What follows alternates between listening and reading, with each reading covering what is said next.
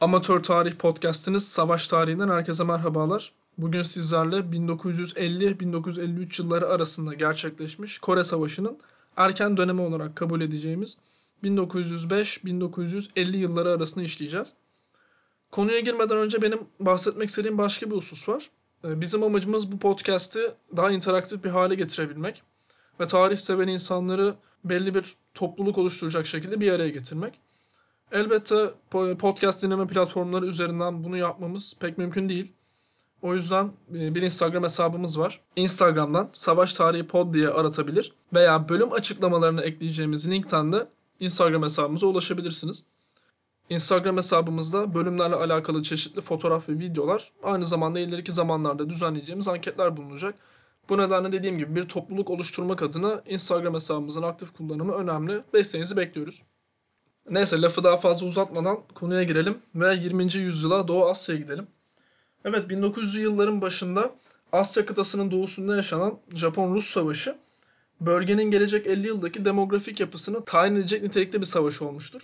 Bu savaşın taraflarından bir tanesi olan Çarlık Rusya, rakibi Japon İmparatorluğu'na karşı çok daha güçlüydü. Gerek sahip olduğu yetenekli komutanlar, gerek üstün silah teknolojisi, gerekse eğitimli ve tecrübeli askerleriyle aslında bu savaşı Rusların kazanmasına kesin gözüyle bakılıyordu. Ancak söylediğimden anlayacağınız üzere bu savaşı Japonlar kazandı. Peki tüm bunlar nasıl oldu? Bu savaş Mançurya bölgesinde hakimiyet kurmak üzerine yapılmış bir savaştı. Ve Mançurya bölgesi şu anda mevcut Çin'in kuzeydoğusunda yer alan bir bölge. Haritayı şöyle bir gözünüzün önünde canlandırdığınızda aslında Rusya'nın ne kadar yani Rus yerleşimlerinin ne kadar uzağında olduğunu anlıyorsunuz. Rusya'nın en doğusunda yer alan bir bölge burası. Çarlık ordusu elbette çok daha donanımlıydı. Ancak bir savaşı kazandıran şey yalnızca ordunuzun donanımı değil, aynı zamanda lojistiğinizin ne kadar iyi olup olmadığıdır. Ruslar da lojistik konusunda sınıfta kaldılar. Yani batıdaki Rus askeri yerleşimlerinden doğudaki askerlerine silah, mühimmat, gıda ve sağlık malzemesi götürmekte oldukça zorlandılar. Oysa Japonlar çok daha avantajlı bir konumdaydı. Sonuçta Mançurya ile Japon İmparatorluğu'nun ana karası olarak kabul edebileceğimiz Japonya adası arasında pek bir mesafe yoktu. Ancak Japonların ihtiyacı olan da Asya ana karasında bir askeri üstü. İşte Kore tam da bu noktada denkleme dahil oldu ve Japonya 1905 yılında Kore'de kurduğu bir askeri üssün sayesinde Rus-Japon savaşını bitirerek savaştan galip ayrıldı. Burada sorulması gereken soru şu. Peki nasıl oldu da Japonya elini kolunu sallayarak Kore'de bir askeri üs kurdu? İşte burada irdelememiz gereken nokta Kore ile Japonların ilişkileri.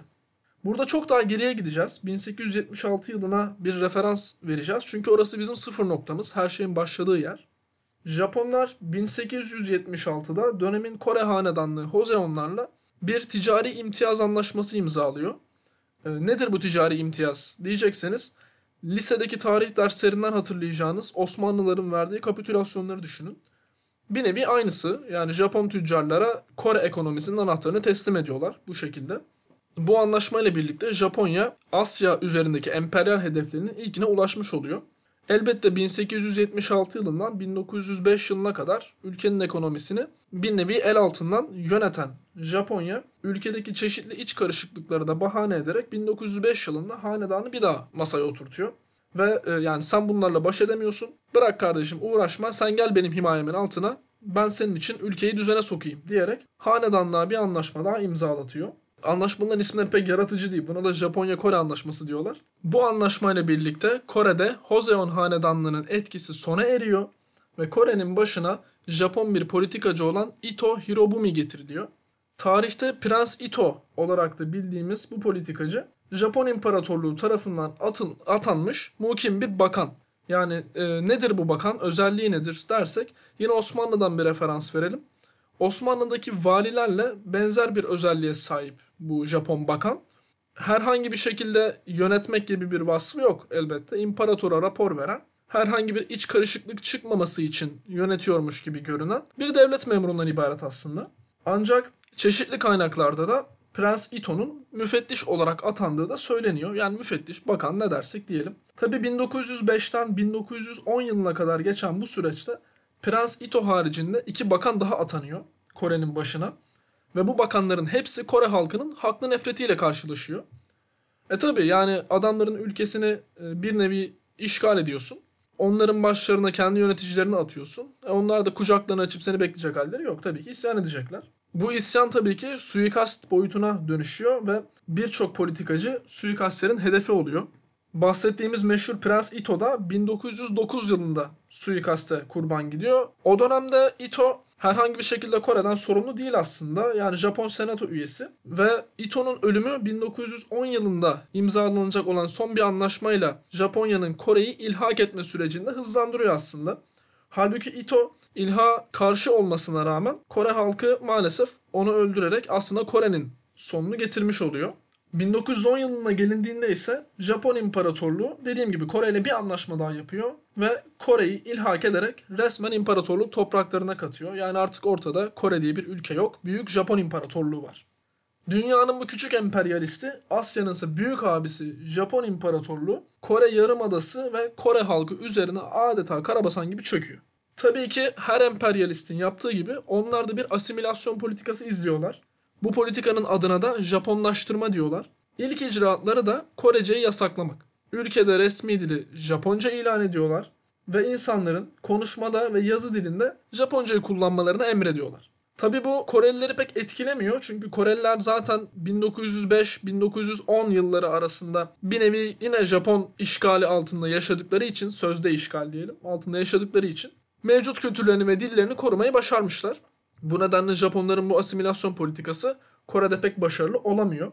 Hatta ilhaktan sonra Kore halkı kafasını kuma gömmek yerine Kore bağımsızlık hareketini oluşturuyor ve Japon İmparatorluğu'yla mücadeleye girişiyor. Burada tabii ki çok önemli tarihler ve olaylar var. 1919 yılının 1 Mart gününde Tokyo'daki Koreliler bir protesto ve ayaklanma çıkararak mevcut Japon İmparatorunu devirmeye çalışıyorlar. Elbette çok sert bir şekilde bastırılıyorlar ve birçok Koreli yaşamını yitiriyor. Pek başarılı olamıyorlar.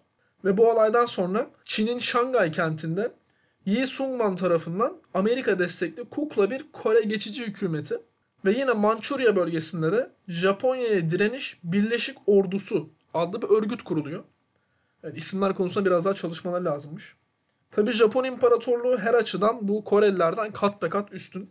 Yani çoğunluğu köylü ve çiftçi olan Kore halkının istediği kadar direniş ordusu kurarsa kursun. Yani Japonya ile baş etmesi mümkün değil. Nitekim öyle oluyor. Kurulan bütün bu oluşumlar Kore Yarımadası'nın dışında kalıyor ve herhangi bir başarıya ulaşamıyor. Emperyalist hayallerle yanıp tutuşan Japonlar ise Kore'yi sömürmek için kolları sıvıyorlar. Kore'nin sanayileşmesi için personel ve finansal desteği vererek ülkedeki atölye ve fabrika sayısını hızla arttırıyorlar. Koreli çiftçilere modern tarımı öğretiyorlar ve tarımda makineleşmeyi getiriyorlar.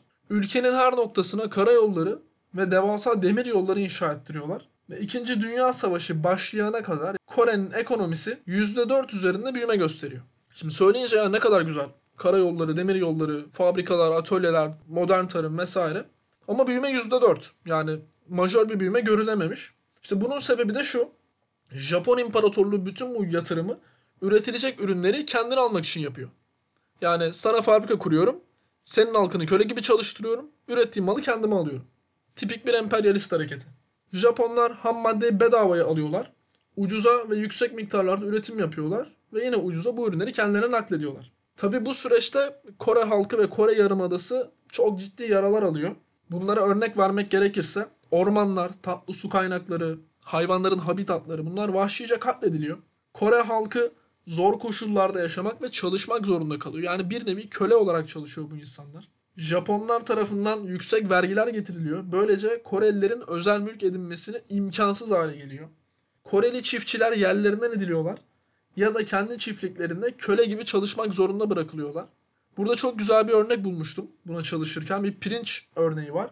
Japonların isteği üzerine Koreliler pirinç üretimine başlıyor. Aslında pirinç Kore'de pek yaygın bir yiyecek değil o zamanlar. Ve ürettikleri pirincin de çok büyük bir kısmını Japonya'ya gönderiyorlar. Bunun sonucu olarak da Koreli köylüler açlık ve özellikle doğan çocuklarda yetersiz beslenme kaynaklı raşitizm gibi rahatsızlıklarla mücadele etmek zorunda kalıyorlar. Ve son olarak e, oldukça dramatik bir husus. Koreli kadınlar zorla fuhuşa itiliyor. Yani zorlanıyor. E, Japon erkeklerle birlikte olmaya zorlanıyorlar. Bunlara da İngilizce'de comfort woman yani direkt çevirirsek rahat kadın deniyor.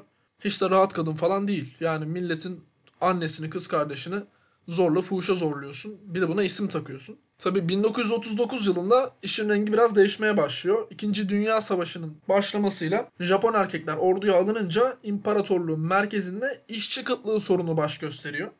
Bunu çözmek için de imparatorluk Koreli erkekleri Japon ana karasına resmi işçi olarak almaya başlıyor. Başlarda propaganda yolunu seçiyorlar. Yani Korelileri ürkütmeden hadi gelin birlik olalım bilmem ne. Beyinlerini yıkamaya çalışıyorlar. Tabi Koreli işçiler bu basit ucuz numarayı yutmuyor ve gelmiyorlar. Bunun sonucunda işçileri ordu müdahalesiyle zorla tutup Japonya'ya getiriyorlar. 1942 yılına gelindiğinde ise imparatorluk 4 yıl önce çıkarttığı ulusal seferberlik yasasının kapsamını genişletiyor.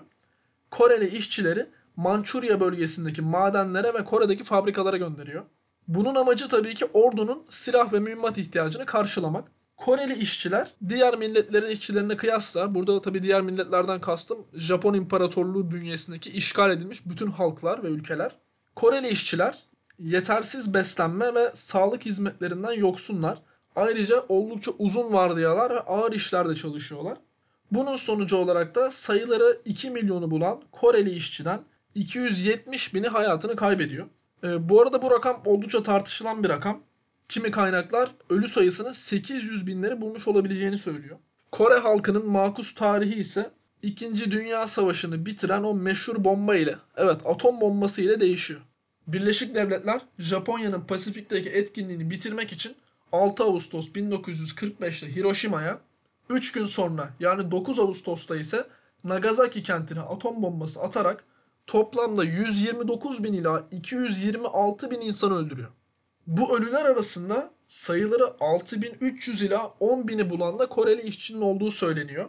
Tabi peş peşe yapılan bu iki nükleer saldırı 15 Ağustos 1945 tarihinde Japonya'nın teslimiyetiyle 2. Dünya Savaşı'nı bitiriyor. Tabi Kore'nin bağımsızlığını her ne kadar bu olayla ilişkilendirsek de aslında 1943 yılının Kasım ayında Kahire konferansına dayanıyor Kore'nin bu bağımsızlık durumu dönemin Amerikan Başkanı Roosevelt, İngiltere Başbakanı Winston Churchill ve Çin Cumhuriyeti Ulusal Hükümeti Başkanı Chiang Kai-shek, Japonya'nın zorla aldığı toprakların tamamını bıraktırılması konusunda anlaşıyorlar. Roosevelt Kore üzerinde bir vesayet fikri ortaya atıyor ama maalesef diğer liderlerden destek göremiyor. Burada da Amerika'ya küçük bir parantez açalım. Başka bir emperyalistten alalım, bildiğiniz emperyalist bana verin demeye getiriyor. Birleşik Devletler Başkanı. Elbette Roosevelt bu fikri sadece Çinli ve İngiliz mevkidaşlarıyla paylaşmıyor. Aynı yılın Kasım ayında Tahran konferansında vesayet fikrini Joseph Stalin'e Sovyetler Birliği liderine de açıyor. Ardından 2 yıl sonra 1945 yılının Şubat ayında Yalta konferansında bu konu yine gündeme geliyor. Stalin kabul etmiyor e, ama reddetmiyor. Eğer bir vesayet durumu olacaksa bunun oldukça kısa tutulması gerektiğini söylüyor. Her iki konferansın ardından da Stalin Pasifik Savaşı'nda Amerikalıların yanında yer alacağını bildiriyor ve 8 Ağustos 1945 tarihinde ilk atom bombası Hiroşima'ya atıldıktan 2 gün sonra Sovyet Sosyalist Cumhuriyetler Birliği Japon İmparatorluğu'na savaş ilan ediyor. Tabi bu savaş ilanının ardından Sovyet birlikleri Mareşal Alexander Vasilyevski önderliğinde hızlı bir şekilde Kuz Kore'nin kuzeyinden Kore'yi işgal etmeye başlıyor. Tabi bu durum Birleşik Devletler hükümetinde bir anda böyle bir gergin hava esmesine sebep oluyor. Ve panik yapan Amerikalılar 10 Ağustos 1945'te iki genç memurunu Dean Rusk ve Charles Bonesteel'ı görevlendirerek orada bir Amerikan işgal bölgesi belirlemelerini istiyor. İşte meşhur 38. paralelin hikayesini anlatacağım şimdi sizlere kısaca. Bu ikili de haberi çok çabuk aldıkları için ve hızlı hareket etmek zorunda oldukları için ellerine geçirdikleri bir National Geographic haritasını alıyorlar ve 38. paraleli bölme çizgisi olarak belirliyorlar. 38. paraleli belirliyorlar çünkü bu paralel ülkeyi şöyle bir göz kararı bakıldığında tam olarak ortadan ikiye bölüyor. Aynı zamanda ülkenin mevcut başkenti Seul'de Amerikan kontrol tarafında kalıyor. 38. paralel bu nedenle seçiliyor. Tabii ki Kore'den hiçbir uzmana sorulmuyor 38. paralel seçilirken kimsenin yardımı alınmıyor. Ve 40 yıl sonra bu iki memur Dean Rusk ve Charles Bonesteel öğreniyor ki Japonlar ve Ruslar yıllar yıllar evvel zaten Kore'yi aynı paralelden 38. paralelden bölerek paylaşmayı düşünmüşler. Rask'a tekrar soruluyor. Eğer şimdi bir seçme şansın olsaydı yine 38. paraleli seçer miydin diye. O da kesinlikle farklı bir paraleli seçerdim diye cevap veriyor.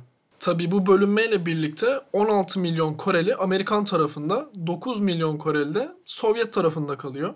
Tabii ki 38. paralelden bölmek Amerikalılar için önemli çünkü onlar başkenti ellerinde tutmak istiyorlar. Keza Koreli nüfusun çoğunluğunu da ellerinde tutuyorlar bu sayede.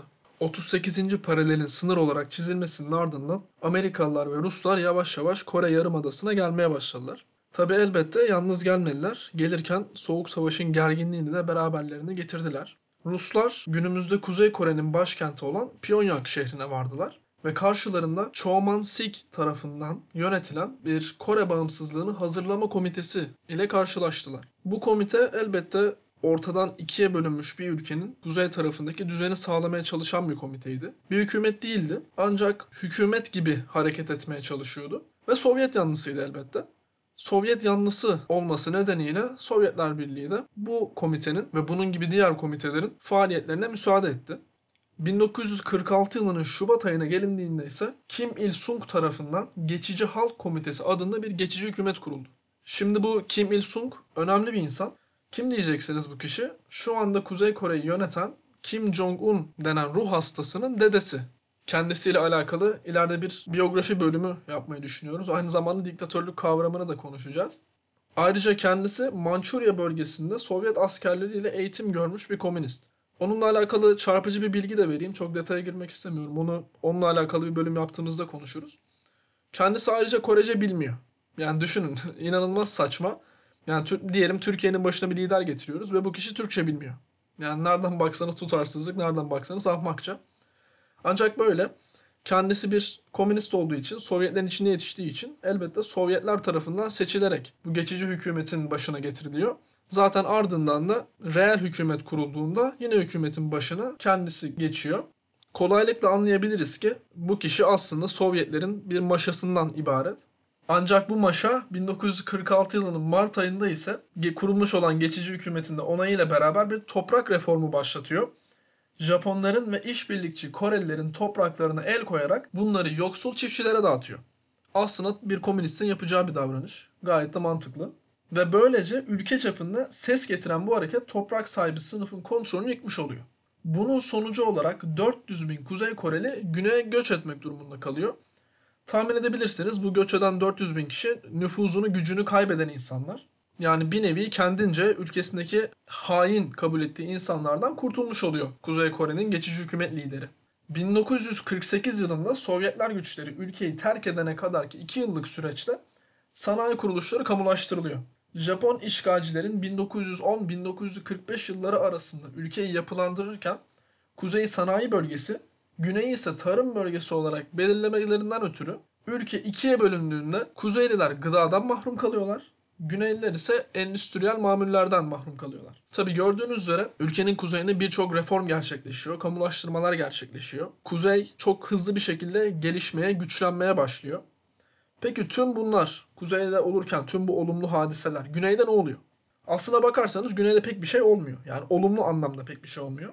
Amerikan Ordu Generali Mareşal Douglas MacArthur'un Kore'den sorumlu tayin ettiği Kor General John R. Hodge tayinin ertesi günü askerleriyle güneydeki Incheon şehrine varıyor. Hodge Sovyetler kadar hoşgörülü değil ve güneyde kurulmuş hiçbir komiteyi tanımıyor. Konuştuğumuz gibi o dönemde komitecilik oldukça yaygın Kore Yarımadası'nda hem kuzeyde hem güneyde. Tabii Kuzeyliler tanırken Güneyliler yani emperyalist Amerikalılar maalesef benzer hoşgörüyü gösteremiyorlar. Tabii başka sebepleri de var bunun. Çünkü Güney Koreliler Amerikalıların suyuna gitmek yerine onlardanmış gibi görünmek yerine tam bağımsız bir Güney Kore istiyorlar. E bu da Amerika'nın hoşuna giden bir şey değil. Amerika orayı Sovyetlerle dövüşeceği bir boks ringi olarak görüyor. Tabii Kor General'in bu tavrı 1946'da binlerce işçi ve köylünün ayaklanmasına sebep oluyor. Ancak bu ayaklanmalar üstün askeri gücüyle Amerika'nın hızlıca bastırılıyor. Dediğim gibi Güney Koreliler tam bağımsız bir Kore Cumhuriyeti kurulmasını talep ediyorlar ve Amerikalıları topraklarında istemiyorlar. Amerikalılar ise Japon modeli bir askeri himaye kurmak için zengin ve özellikle İngilizce bilen Güney Korelilerle anlaşmaya çalışıyor. Elbette bu insanlar yani bu zengin ve İngilizce bilen Güney Koreliler öyle Kore'nin geleceğini düşünen vatansever insanlar falan değil. Bunların çoğu eski Japon işbirlikçileri Bu nedenle Güney Kore'de çeşitli gruplar tekrar ayaklanıyorlar ve Amerika'nın planı suya düşüyor. Bunun sonucu olarak da ABD Birleşmiş Milletler'in Kore'ye müdahale etmesini istiyor. Birleşmiş Milletler'den tüm Kore'de seçim yapılmasını talep ediyorlar. Ancak Sovyetler kuzeyde bir seçim yapılmasına müsaade etmiyor. Amerika'nın baskılarıyla Birleşmiş Milletler erişebildiği tüm bölgelerde ki bunlar genelde güney ile sınırlı kalıyor bir seçim yapıyorlar ve 1948 yılında yalnızca Güneylilerin oyuyla tüm Kore'yi temsil edecek bir Kore Cumhuriyeti kuruluyor. Elbette Sovyetler bu seçimi ve kurulan bu hükümeti tanımıyorlar. Ve kuzeyde Kore Demokratik Halk Cumhuriyeti'ni kuruyorlar. Başta e, Maşa dediğim Kim Jong-un'un dedesi olan Kim Il-sung da tabii ki bu devletin başına getiriliyor. Kuzeyde de bir ülkenin kurulmasıyla beraber Kore artık resmi olarak ikiye bölünüyor. Bunun üzerine Birleşmiş Milletler Sovyetlerin ve Amerika'nın Kore Yarımadası'ndan çekilmesini istiyor. Sovyetler 1948 yılında çekiliyor. Ancak Amerika güneyden çekilmeyi bir sene erteliyor. Güneyde kurulan yeni hükümet Yosu Sungchon isyanı ile karşı karşıya kalıyor ve Amerika Güney'in ordusuna eğitim ve mühimmat desteği vererek bu ve bunun gibi isyanları önlemesini sağlıyor. Ayrıca verilen eğitim desteğiyle beraber yeni kurulmuş olan bu Güney ordusunun olası bir kuzeyli saldırısına karşı da güçlü dirençli bir ordu olmasını sağlamaya çalışıyorlar. Tabi bu süreçte sayıları 100 bini bulan sol görüşlü Koreli Güney Kore'de katlediliyor. İlerleyen süreçte her iki ülkede askeri açıdan gelişmeye devam ediyor. Ancak Amerikalılar Güney'in ordusu konusunda oldukça endişeliler. Çünkü eğitmekte oldukları Güneyliler tahminlerinden çok daha hızlı militarize olmuş durumdalar.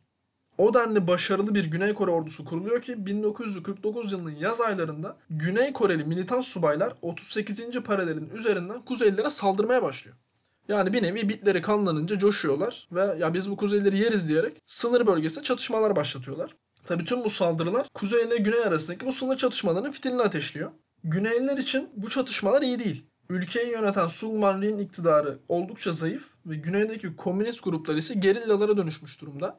Yani Güney Kore aslında oldukça karışık. Ne bir siyasi istikrar var, ne ordu tam anlamıyla sol grupları yok etmeyi başarabilmiş. Tüm bunların üstüne bir de Kuzey Kore'ye bulaşarak Sungman Rhee aslında kendi iktidarını tehlikeye atıp duruyor. Bu arada Sungman Rhee'ye de bir e, parantez açalım. Kendisi Güney Kore'nin o dönemki lideri. O da bir Amerika maşası. Onun Amerika maşası olduğunu nereden anlıyoruz? Şuradan 1919-1925 e, yılları arasında Çin'de bir geçici Kore hükümeti kurulduğundan bahsetmiştim. O hükümetin başkanı da bu adamdı. Yani nasıl kuzeyde bir Sovyet maşası varsa güneyde de bir Amerikan maşası var. Bu maşalardan güneyli olan Ri işte bir yandan sonunu bir türlü getiremediği bu iç karışıklıklarla diğer taraftan da iktidarını sağlamlaştırmak için girdiği bir takım politik oyunlarla uğraşmak zorunda. Kuzeyde ise tansiyon oldukça yüksek. Kuzey Kore lideri Kim Il-sung Stalin'den güneye saldırmak için izin istiyor. Çünkü artık bu çatışmalardan sıkılmış durumda. Kore'yi Kuzey Kore bayrağı altında birleştirmeyi hayal ediyor. Tabi Stalin Kuzey Kore'nin yeterince güçlü olmadığını söyleyerek Kuzey Kore liderini bekletiyor. Kuzey Kore'nin güçlenmesi içinse izin veriyor. Yani askeri harcamalar yapabilirsin. Ben sana elimden gelen eğitimi, mühimmatı, silahı, tankı, topu, tüfeği vereceğim. Sen ordunu güçlendirebildiğine güçlendir. Yani bu şu demek. Sen savaşa hazırlan. Günün birinde ben sana izin vereceğim diyor Stalin. Ve Sovyet Sosyalist Cumhuriyetler Birliği çatısı altında Kuzey Kore'de askeri harcamalarını arttırarak büyümeye başlıyor. Ordusunu büyütmeye başlıyor. 1949 yılında Çin'de komünist Mao Zedong zafer kazanıp ülkenin yönetimine gelince Kuzey Kore'nin önü açılmış oluyor. Çünkü Sovyetler Mao'ya verdiği desteği bu sefer de Kuzey Kore'ye vermek zorundalar.